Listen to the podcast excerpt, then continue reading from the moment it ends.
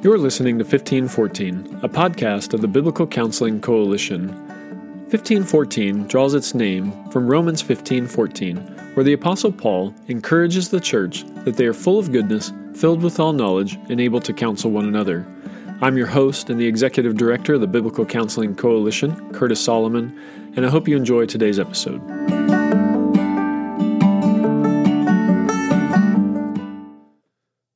Welcome to 1514. If you're just joining us for the very first time, welcome to the podcast of the Biblical Counseling Coalition. If you've been listening for any amount of time, we thank you for coming back and, and continuing to listen. Today, uh, we're having an opportunity to interview Joy Forrest. So, Joy, thanks so much for being with us today. Thanks, Curtis. I appreciate you having me.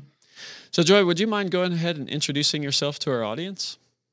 Sure. Um, I am a biblical counselor. Um, got my training at Southeastern Baptist Theological Seminary back in the early 2000s. And um, I am also the founder of Called to Peace Ministries, which is a um, nonprofit, non denominational um, nonprofit that is focused on providing help and healing for those who have been victimized by domestic abuse. Yeah, well, we really appreciate you doing that type of ministry as well as starting starting that specific ministry. That's a, a challenging, um, challenging issue that we face. I, I hate calling things that involve people issues or topics, but the reality is those are specific trials that face people. But um, could you tell everybody how maybe how you got into that line of ministry and how you started Called to Peace? Yes. Um, uh, when I was just a teenager, I got involved in a, an abusive relationship. Um, I was uh, a Christian at the time, and he said he was a Christian, so I assumed that the Lord would just bless whatever came about as we decided to get married. And we dated for eight years, and then uh, there was no physical abuse. There was really, I, I had no clue what to look for.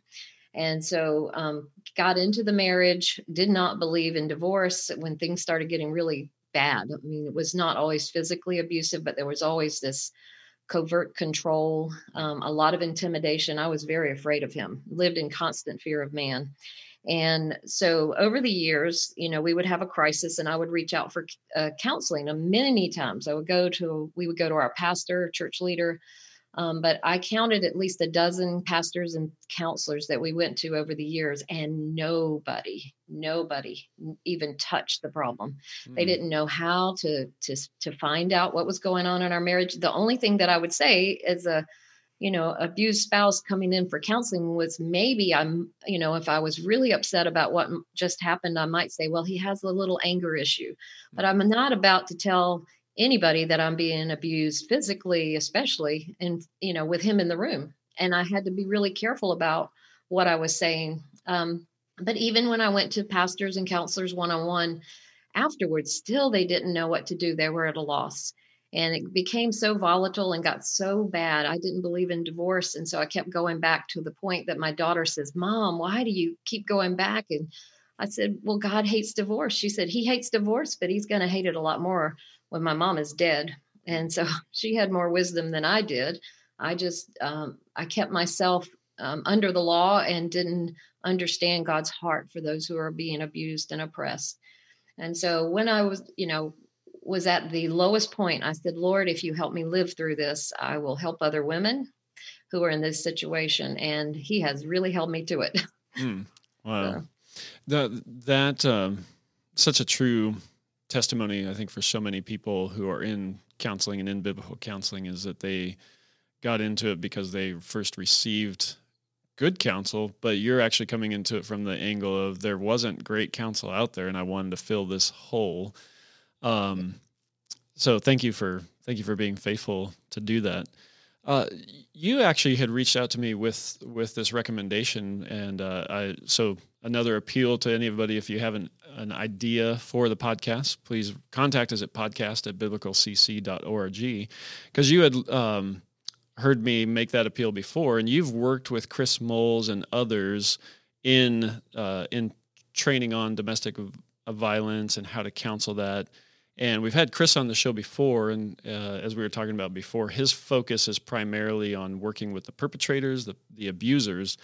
Um, his heart, his book, "The Heart of Domestic Abuse," uh, offers a lot of principles for both sides. But his big thing is you're if you want to stop domestic violence, change the hearts of men.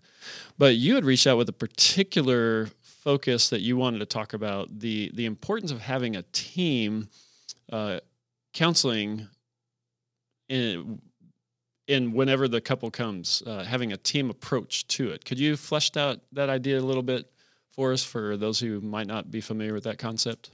Yeah, and well, Chris and I are both um, trained in secular models as well as um, being biblical counselors, so it's a very unique perspective, I think. Um, but one thing that we we know from the secular models is that a team approach works far better than just one-on-one counseling um, or even any any type of intervention alone. So chris does batterer intervention groups and we know that those work better than counseling alone you know or they actually work better. If you had a choice between counseling and a batterer intervention group the group would work better hmm. um, based on research.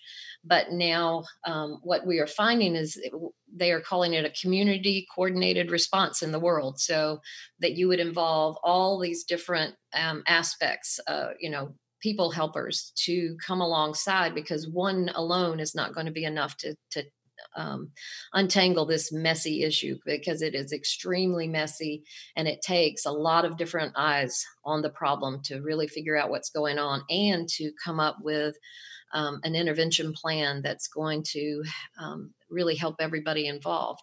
And so Chris works more with the perpetrators, and we work more with the victims. Um, and so we um, we really believe that having a domestic violence advocate is crucial to a crucial part of uh, an effective team um, approach. So, if you don't have uh, somebody who has that kind of training on your team, uh, an advocate is particularly important because um, most of the time, victims of domestic abuse suffer from complex post traumatic stress.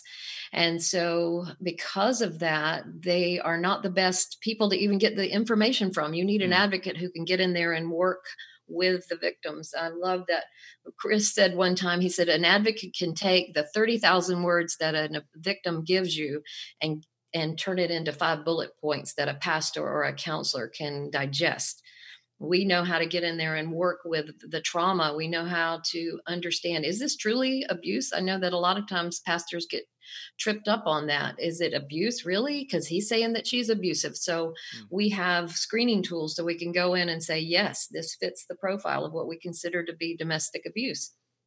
And so we're able to help pastors and counselors um, sort out what's truly going on.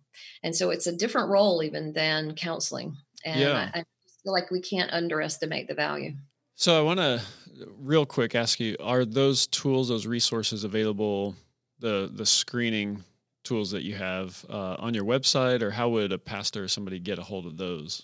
Um, we do have um, a copy of the power and control wheel that's on our website. And the reason I use that is because for years I told myself I was not being abused, even though there had been physical violence in my home. Um, and and I kept saying it's not abuse, it's not abuse until I saw this this tool called the Power and Control Wheel that was created by the Duluth model up in um, Minnesota.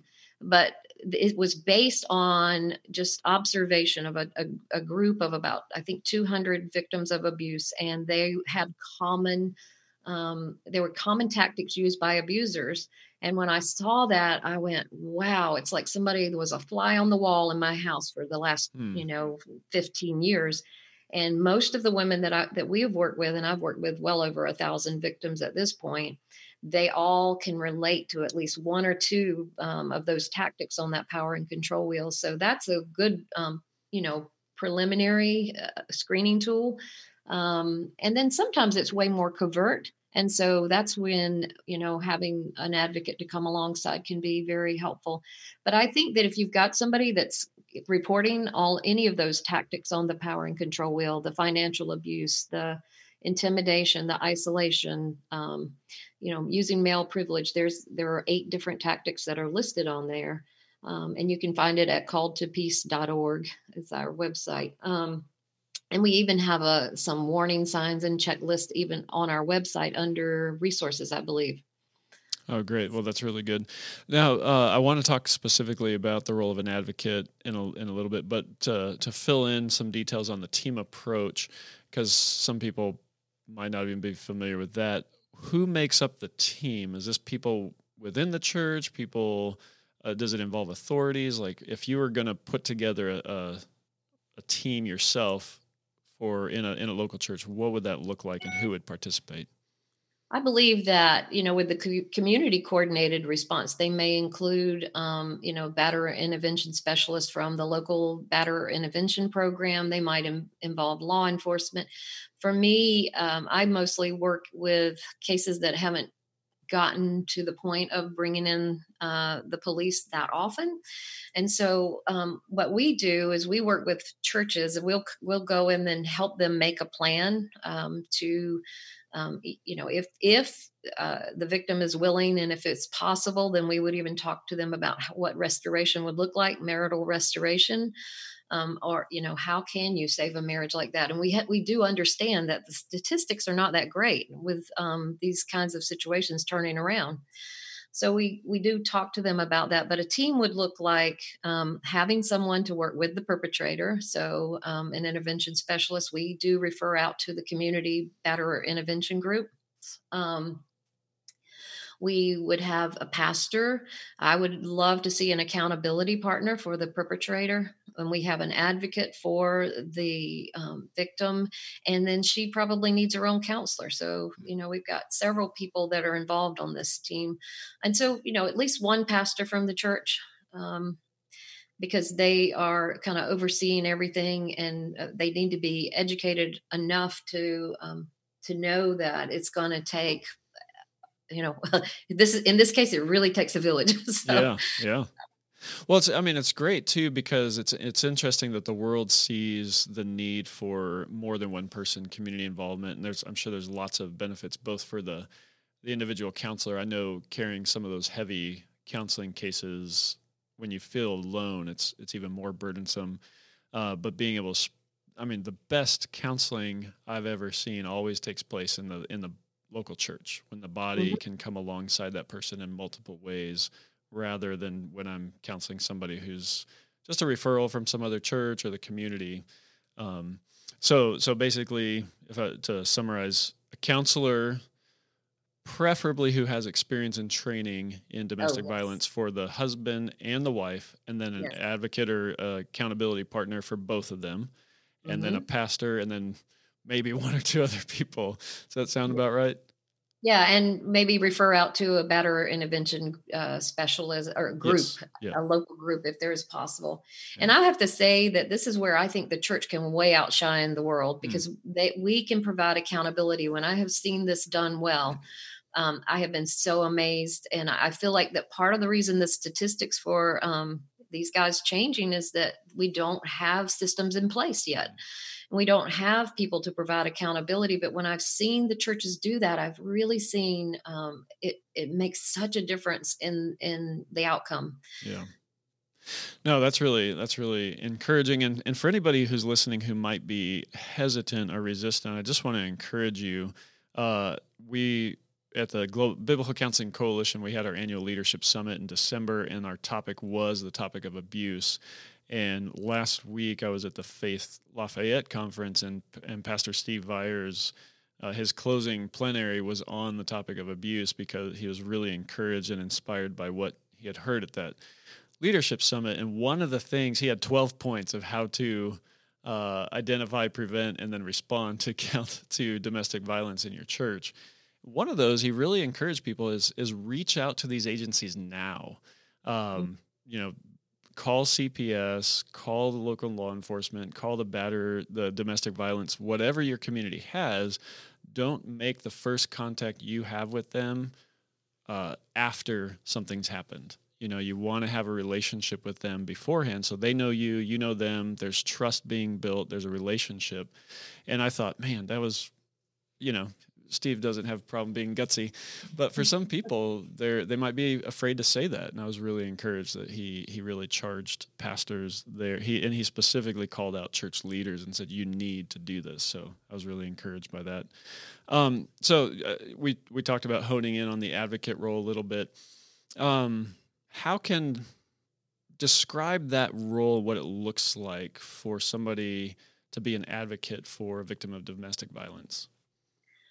Well, one thing that we hope, eh, you know, Jesus is our advocate on high, and an advocate is going to improve the outcome for someone, I believe. And so, what we, our goal, especially with call, at Called to Peace Ministries, and we are training advocates, is that we would help um, the church respond or have a better response to domestic abuse but also we teach we work with the victims and and teach them um, how not to um, well, well, I'll just say this. A lot of times, what happens is because most of the folks we work with have some complex um, post traumatic stress, we teach them how not to be so reactive. Because what'll happen is, and what has happened in the past, and I think the, one of the reasons that the church missed it was that perhaps they show up in counseling and they're just really angry. They're the victim, but the, the uh, perpetrators know how to be calm, cool, and collected. They were just, yeah. I don't know why she's so upset. Well, I told you know, and so they will look like the reasonable person, mm-hmm. and the victim will look completely irrational. And so, one of the things we do is work alongside the victim to teach them not to react and and how to respond. Um, we try to help them with that uh, tra- their trauma responses, but a lot of times that's going to take getting out of the trauma mm. in order for them to, um, you know, to to be able to to respond in a better in a better way. Um, and what we have found is that usually, if a marriage is going to be restored, it requires uh, separation. In most cases, it just depends on the severity of the abuse. But in most cases, I've really not seen one of these situations turn around without some kind of separation. And a lot of times the church can help with that plan. But I say that it's always got to be driven by the uh, victim herself, right? She's got to be comfortable with that because we understand as, as advocates that when somebody leaves a domestic violence situation, their chances of um, injury or even death increase significantly. So we have to have a safety plan in place, and we can help with that safety planning. Um, and then um, another thing is that we we recognize that most pastors don't have time to spend you know hundreds of hours or even scores of hours getting trained on domestic abuse. So we have that training so that we can come alongside and we can say hey this is the way you know what we know about to be true about domestic violence and we can help educate the pastors and and the other people that are involved. Even the counselors sometimes we're hoping that you can find somebody who gets domestic abuse when it comes to counseling but um, in my own master's degree program we did i didn't get a lot on domestic abuse. They i know that they have increased that significantly now and it's still good but i believe that domestic violence is a specialty when it comes to counseling and i think you need to find somebody who is um, has that specialty.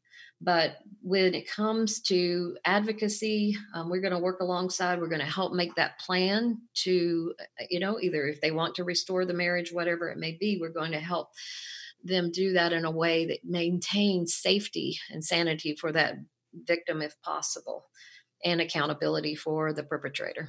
And one thing too that the advocate can do is come alongside and you know be a, a spokesperson for the victim. And we can. Um, one thing I've always said is that. Um, really and truly the only person that can gauge true repentance is going to be the victim and that is because i think that domestic violence ranges from a look to murder so if mm there's a look that I used to get from my husband that would that would just put me into almost paralysis. It was so scary. I knew the look, and a pastor may not know that look. And so she's going to have to be the one who can say, you know what, I'm I'm still scared, or this is the motive I see in this, and we have to take her word for it. Um, because again, most abusive people are very good at playing a game and checking, you know, checking all the boxes and saying, I've done everything you said. So yeah. why aren't we moving back together when it could still be dangerous? So we help avoid those dangers. No, that's a good. That's a really good word. I think for the the pastor or the biblical counselor in a local church, one of the things that I, was a big takeaway for me from uh, Chris Moles' teaching, the ACBC conference a couple of years ago, our, our summit this this year, and other conversations we've had, is that oftentimes the first step or the things you would typically do in a, in a typical marriage counseling case are the the exact wrong thing to do in a domestic violence case, and yes. that's where we need more education and training on this because we all we often say 80 to 90 percent of the counseling you do in the local church is going to be marriage um, mm-hmm. and if you're you're approaching every case and uh, every couple that comes to you in this one way and it's a domestic violence situation it can really backfire on you um, so it's great like to, to get the the the pastor, the biblical counselor, but also having the advocate trained, and then the advocate really helps carry a lot of that weight. Like you said, kind of being an even an interpreter, yes. spokesperson and and just being with that person more than uh, the pastor or counselor can be on a on a weekly basis, really. Yeah, outline the plan, and the um, series of videos that um, Chris and I did with IBCD, I think are uh, they show that team approach quite a bit. I don't know if you've had a chance to look at them yet, but um, we we talk about that because even when, with Chris, who was um, being the counselor for the perpetrator in that situation, he wasn't going to move forward until he talked to the advocate or the count the the counselor for her. We were actually playing both in that particular vid- video series because it was a counseling video, but you know, yeah, yeah. but I think it shows that a good batterer intervention or a good intervention specialist for a perpetrator is going to always defer back to the the uh, advocate and ask you know what do you think's going on here with him? And how is she perceiving it? Because you'll find there are going to be completely opposite perceptions especially in the beginning is there's no real change going on yet and and you have to get past the you know the false repentance and i'm so sorry and mm. usually it's i'm sorry i got caught but they won't say it in those words and they'll say i'll do anything you know and they can look so sincerely um, repentant and again i think that the victim is the only one that can tell if that's for real. Yeah yeah. So who um who can be an advocate I think anybody can be an advocate. We have a an online advocacy curriculum that's a it's a year long curriculum, and right now we have uh, mostly women, mostly survivors are the advocates in you know in training, but we have some pastors in there. Um, we have men and women. I don't think that it's limited to anybody. I think it's somebody who has a heart and wants to come alongside. A lot of times, what we find in these courses is that um, the ones who have come to us were people who maybe if they hadn't experienced domestic abuse themselves they had they had a loved one mm. who experienced it or a close friend or somebody that it just opened their eyes and they went wow this is incredible they realized that every system out there doesn't know how to deal with domestic abuse including the courts including cps including um, most counselors you know everywhere people turn they're gonna it feels like you're hitting a brick wall in every direction that you turn when you're a victim of domestic abuse. And this is one of the reasons you know call to peace exists. We want to help improve the response within the church but it's not just the church that's not getting it oh, oh that's a good uh, challenge and encouragement to to get equipped get some training um man, we could keep talking for a while. I want to, but we're running out of time. So I want to ask a couple things. You mentioned the training that you have on Called to Peace. Um, where can, how can people connect with that or other training that's available to them to become trained as an advocate or, or get even deeper into it and become equipped to counsel in this area? So, most state um, coalitions against domestic violence, um, and you can find that under the National Coalition Against Domestic Violence, have um, training programs for advocates. I am a certified advocate with the North Carolina Coalition. Um, usually, when you sit through those, you're also going to sit through a day of politically correct um, indoctrination, should I say? I don't know. But um, ours doesn't have all that. We basically just talk about the dynamics of domestic abuse, and we have um, 12 different courses, well, 11 courses and a practicum if you join ours. And you can find information about that on the events. No, under the Join Us tab at calledtopeace.org. So that's C A L L E D and then T O peace.org.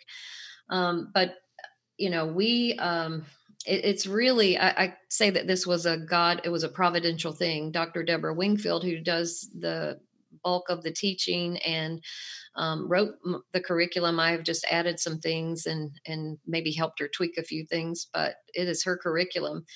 And she came into my office one day because she had just moved to our area, saying that she would like to get involved, and she is a vision to raise up more advocates. And I said, Me too. And I really want to do it, but I don't have time to write a curriculum. And uh, she showed me what she had. And I thought, Well, why would I write it when here it is? If you would just let me give the biblical perspective as you're teaching. And she's been gracious enough to do that. She, um, is open to that and it's been really good i think last last year 2019 was our first year so we are in our second year we've got about 80 people registered right now and um, and I'm we're learning we're really in our groove now, but we're learning more and more how we can um, improve this course. So um, we've already had several biblical counselors go through the training with us. So last year's course was made up of lots of biblical counselors and that would be i think it would be a great addition for anyone who really wants to learn more about um, how to respond to domestic abuse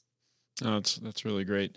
And then uh, you already mentioned a few resources. One was the IBD IBCD video series that you and Chris Moles did together. And it's uh, if if you're not familiar with their ministry and some of the resources, they have really great observation videos out there. Uh, especially if you're trying to get certified, you need observation hours. Um, you can check those out. They have them both in discs as well as on demand online, so you can get those. But other resources um, that people should be aware of? Well, um, I have a book, and, and my book is um, it's really aimed towards um, those who have been victims of domestic abuse, but it's also aimed at people helpers. So, um, and I tell my story briefly at the beginning just because I want people to understand what happens. You know, mm. for me, I always tell people it's like the frog in boiling water analogy. If you just throw them in, they would jump right out. But if you put them in and turn up the heat little by little, and so abuse is so insidious and um, it changes the way you think. In the end, it changes your view of God, it changes your view of yourself. And so we talk about that. I talk about that in the book. And then I wrote a workbook. Um, actually, that was made up of um, Bible studies that I taught, but they were based on, you know, keys to healing that God brought in my own life. And um, I ended up using them as um, lessons in my biblical counseling practice as well. So that um, the Call to Peace work companion workbook, which goes along with the book, can be very helpful if you're working with somebody who's coming out of domestic abuse. And then um, we also have support groups because I think that support groups can be very helpful. And we have on, online support groups for those who um, have gone through abuse as well. Um, we're trying to get them all over the place. So um, and that that would be a great resource for somebody who's coming out of it and they can contact us through the website um, i think that chris moles' stuff is amazing. His book is great for those who want to work with perpetrators and i love his peaceworks university which is a great tool for pastors and church leaders. Um, I always say that i was telling you before we started recording i think chris and i are opposite ends of the coin right? I work with um, victims, survivors, and we have resources to train people who want to work with them. And then Chris's work is more geared towards perpetrators. So I, that's why I think I like working with him so much because I feel like that with us together, you get the whole package.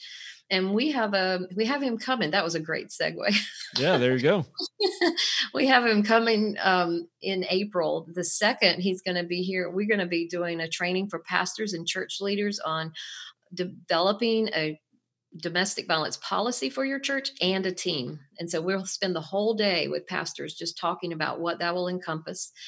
And then we will have um, our spring conference um, that is April the 3rd and the 4th. That's a Friday night and most of Saturday. And we're going to be talking about wise responses to domestic abuse. And we'll have things like how do you avoid common pitfalls when it comes to counseling in these cases so if you if you're not local to the raleigh north carolina area you can also um, watch online we're going to have be streaming that lord willing and um, so there are lots and they're becoming more and more resources out there every single day. Um, Darby Strickland from CCEF just sent me a, a, manuscript that she's going to be publishing called "Is It Abuse?" and I think mm. that's going to be a great resource for just identifying and doing those screening questions like we were talking about at the beginning.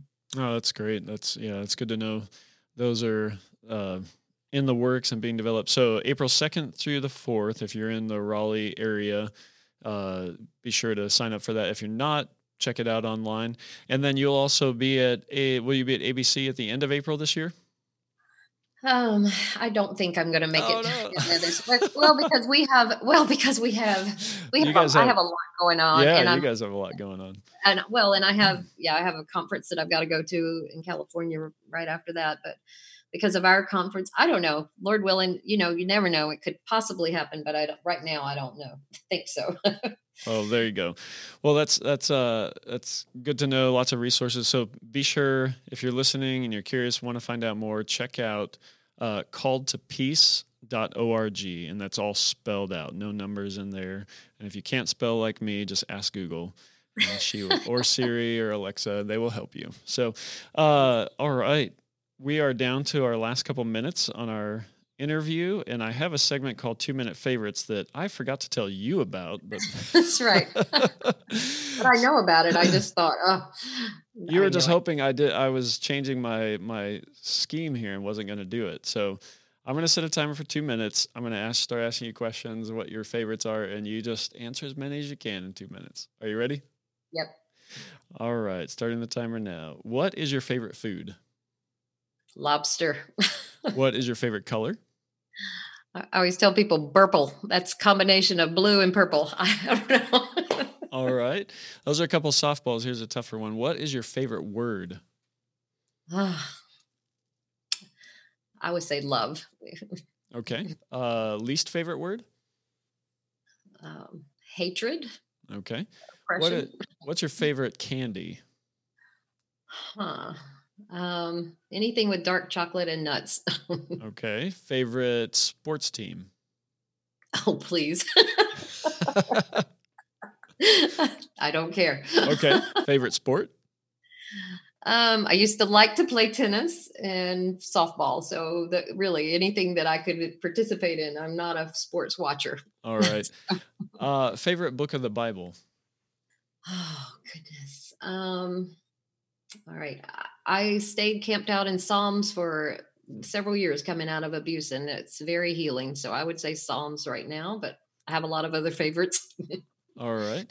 Favorite extra biblical book? you know, somebody asked me this recently, and um, I said there's a book that I have reread multiple times called Practicing His Presence um, by Frank Laubach and Brother Lawrence, mm-hmm. which is, I find very helpful. All right. Favorite uh, favorite gift you've ever received? Wow. Uh, probably a vacation somewhere because I like to travel. uh, favorite gift ever given? Hmm. I'm telling you, I'm stumped. oh, you're doing really well. um, favorite gift ever given whatever can would make somebody smile i don't know that it's ever the same thing but when i can make people smile then it's a good gift Oh, that's great, and that's a good one to end on. That wraps up our time for this uh, this interview. So, uh, be sure if you're a BCC partner to check out the after show with um, with Joy. We're going to talk about talking to and connecting with uh, secular agencies and state agencies and how to how to approach that. So be sure to check that out. But for now, uh, Joy, thanks so much for being with us on fifteen fourteen. Thanks for having me.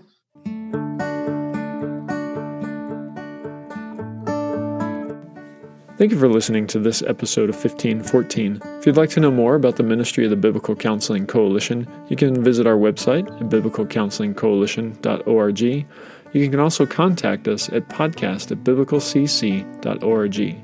Special thanks to Carrie Felton, our podcast producer, who arranges and coordinates these interviews, and James Wills, our podcast engineer, who does the sound editing and makes these episodes sound so great. I thank you for being with us again and hope you can join us next time on 1514.